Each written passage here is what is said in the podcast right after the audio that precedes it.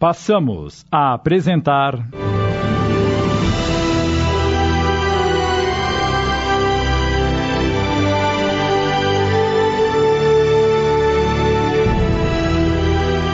Do outro lado. Minissérie inspirada na obra de Wilson Frungilo Jr., adaptação de Sidney Carbone.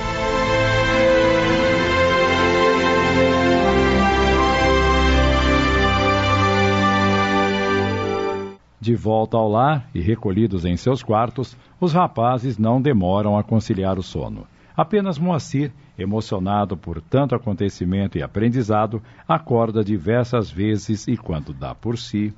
Estou desprendido do meu corpo outra vez. O que acontecerá agora, meu Deus?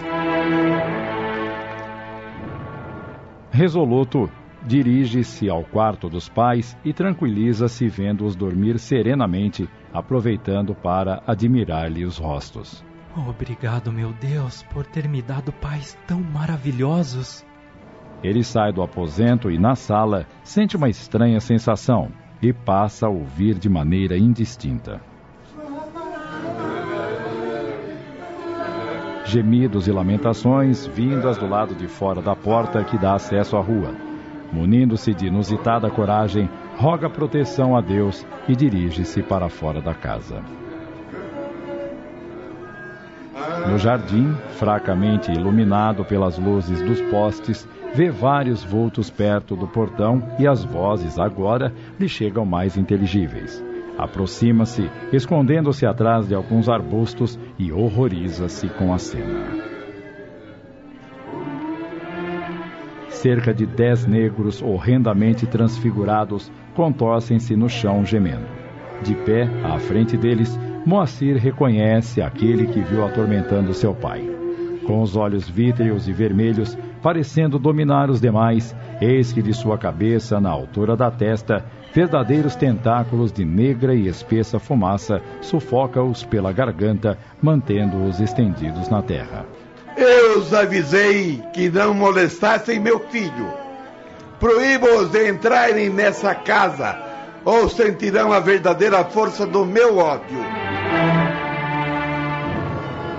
Com enorme esforço, um dos negros consegue explicar-se. Nós levamos muito tempo para encontrá-lo e nos unirmos nesta vingança. Os moços sabem de tudo e vão tentar atrapalhar-nos. Imbecis! Vocês são fracos! Todos vocês! Derrotados pelo boticário. Um único homem derrotou-os. Vocês não são nada! Nada! A, a vingança também é nossa! A vingança é minha! Vocês não tomarão parte dela. Apenas verão o resultado. Vão embora! Sumam! Antes que os puna com rigor! Vocês molestaram o meu filho e só não descarrego a minha ira em todos vocês pelos laços que nos unem. Ele não é seu filho. Ele é branco. Idiotas! Tolos! Não possuem uma visão ampla e poderosa. Eu enxergo com os olhos do espaço e do tempo. Vocês o veem hoje como branco, mas é meu filho é um negro, é um dos nossos. Também sofreu na carne os padecimentos que todos sofremos. E fiquem certos, sofreu muito mais que todos nós. E eu, somente eu abrirei os seus olhos.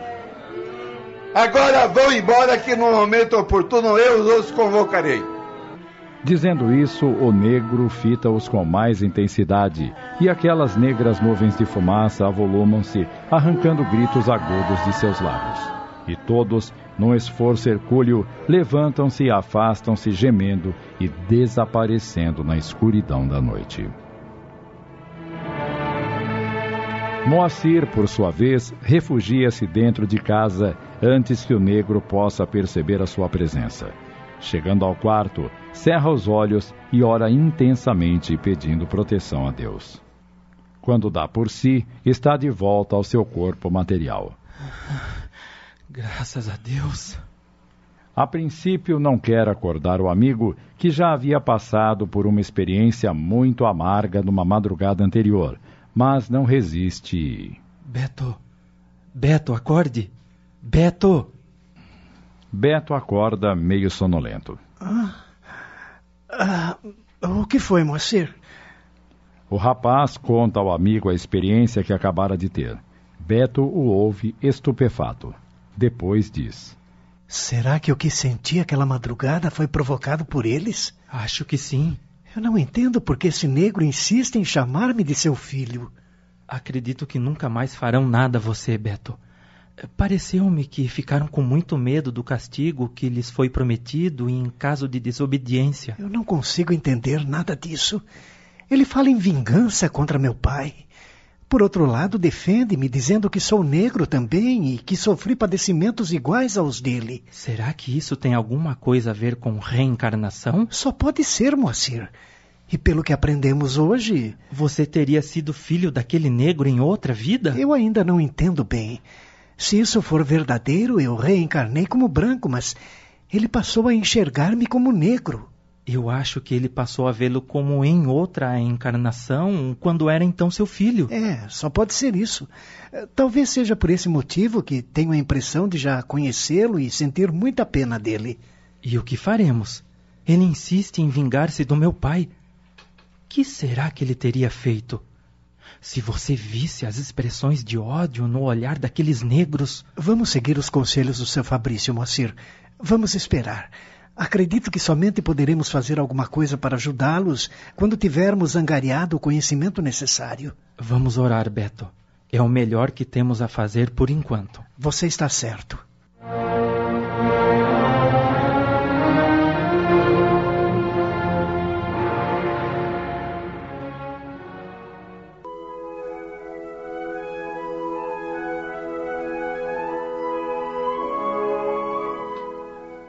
Com a manhã, como frequentemente acontece, todos os anseios e temores se desvanecem um pouco. Moacir e Beto acordaram dispostos. Durante o café da manhã. Não vai me contar o que é que o seu Fabrício queria conversar com você, Beto? Nega, o que é isso? Ué, eu não posso saber? Ah, deixe de ser indiscreta, mulher. Não tem problema, seu Silva, eu conto. Ele me chamou para falar sobre a doutrina espírita, dona Nega. Ah, é? Eu não sabia que ele era espírita. Pois é, mamãe. E nos deu uma verdadeira aula sobre o assunto. Ai, que bom. Fico mais aliviada. Pensei que ele quisesse falar sobre o seu desmaio, Beto. Desde aquele dia estou muito preocupada. Ah, fique tranquila, dona Nega. Aquilo não vai acontecer mais. Em todo caso, acho que deveria consultar um médico. Não é preciso. Eu me sinto ótimo. É, foi mesmo alguma coisa que eu comi que não me caiu bem no estômago.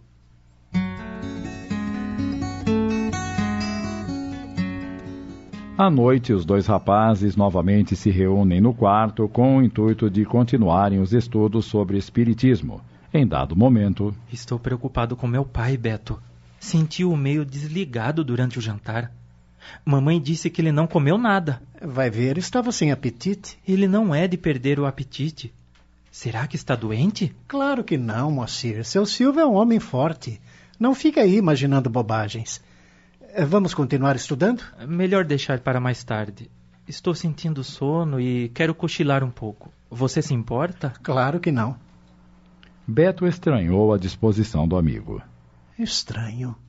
Moacir sentir sono às sete horas da noite? Ele sempre dorme depois das dez? Moacir deita-se e fica quieto. Beto continua a leitura de um dos livros emprestados por Fabrício. Alguns minutos se passam e, de repente, Moacir sussurra baixinho, parecendo não sair daquele estado de sonolência. Beto, meu amigo. Fale, Moacir. Escuta. Tente entrar em sintonia mental comigo. Vou me desprender do meu corpo.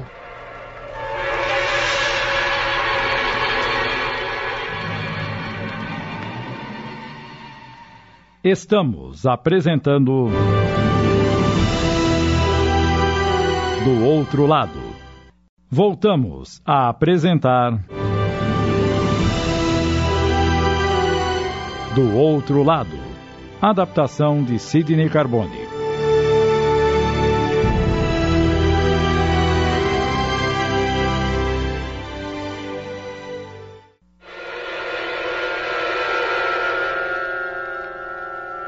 Beto quis perguntar o porquê daquilo, mas não querendo tirá-lo daquele estado, cerrou os olhos e concentrou-se. Ao cabo de alguns minutos, já se viu vislumbrando as cenas através da mente do amigo.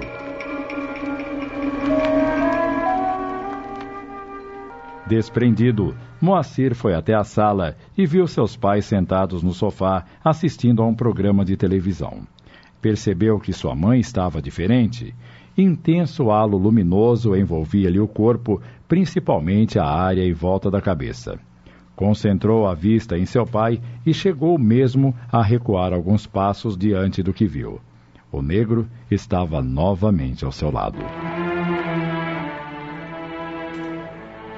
De sua mente saíam mais uma vez cordões de espessa fumaça escura que desciam por sobre o corpo de Silva envolvendo-o. A maior parte desse material, no entanto, se lhe concentrava na garganta.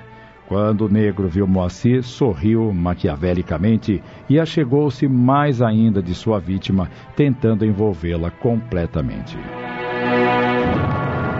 Silva começou a impertigar-se no sofá. Deu duas tossidas e começou a suar.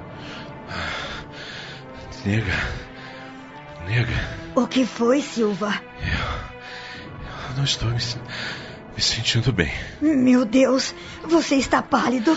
O que está sentindo? Eu não sei explicar. Acho que um mal-estar. É melhor você ir para o quarto e deitar-se um pouco. Não, não. Não sinto vontade.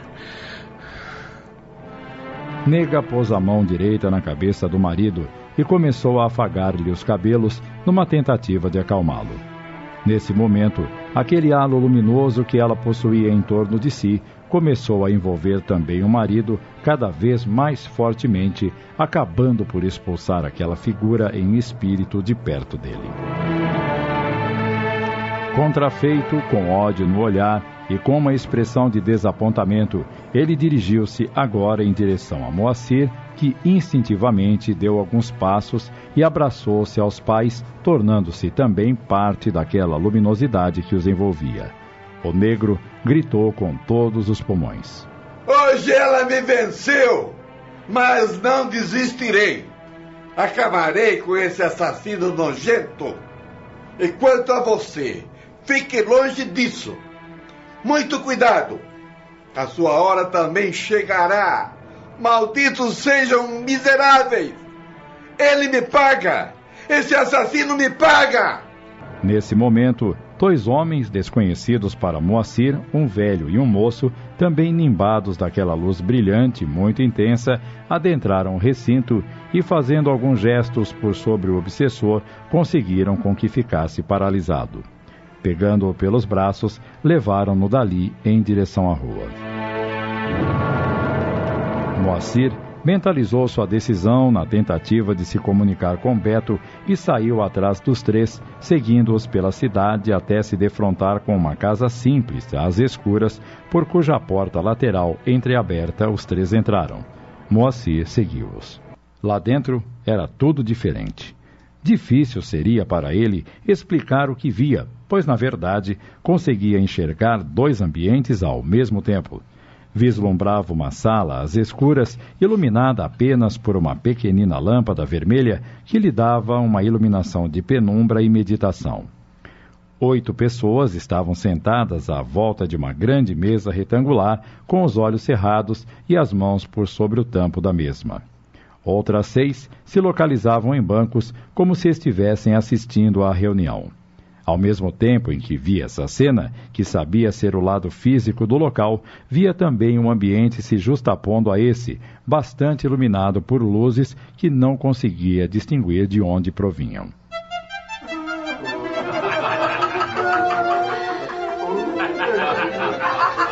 Centenas de pessoas que acreditavam serem espíritos já desprendidos do corpo pela desencarnação ali se aglomeravam, uns em prece, outros em choro convulsivo e outros revoltosos, proferindo insultos e imprecações. Seres luminosos, como os que vira trazer o negro de sua casa, ali se dispunham, como se fossem guardiões do recinto. Halos e feixes de luz dividiam o ambiente, separando aquelas pessoas desprendidas em diferentes grupos distintos. Um homem, sentado ao centro da mesa, proferia uma prece em nome de Jesus. Moacir, tão extasiado estava com tudo que via e ouvia, que não notou quando alguém chegou ao seu lado, somente dando-se conta quando a criatura falou com ele. Meu filho.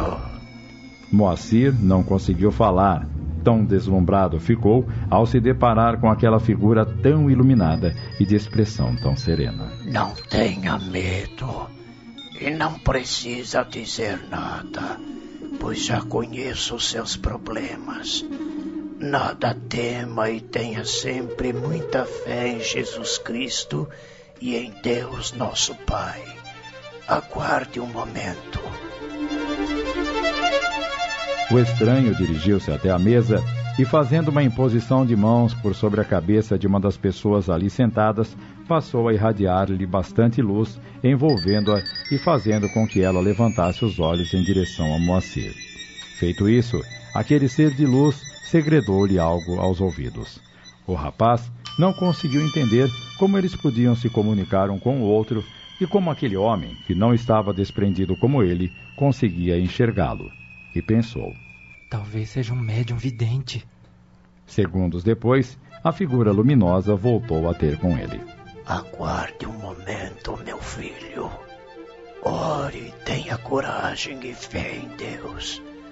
Você e seu amigo Beto, que pelo pensamento está também aqui presente, nada devem temer, mas sim concentrar-se na oração. A entidade voltou-se para uma multidão de outros espíritos sofredores e, a um sinal seu, dois outros seres luminosos trouxeram para o centro da sala o negro que estivera em sua casa. A seguir, levaram-no próximo a uma das pessoas que estavam à mesa e, depois de ligarem os dois por meio de fortes fluxos de safirina luz, um dos presentes à mesa pronunciou-se: Fale conosco, irmão, em nome de Jesus. O que o traz aqui? O negro começou a falar e Moacir percebeu que o ouvia através do médium, que a ele estava sintonizado. Eu não vim aqui! Trouxeram-me! O que vocês querem de mim?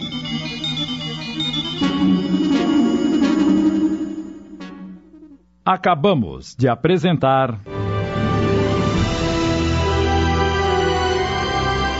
Do Outro Lado minissérie em 15 capítulos inspirada na obra de Wilson Frungilo Jr., adaptação de Sidney Carbone.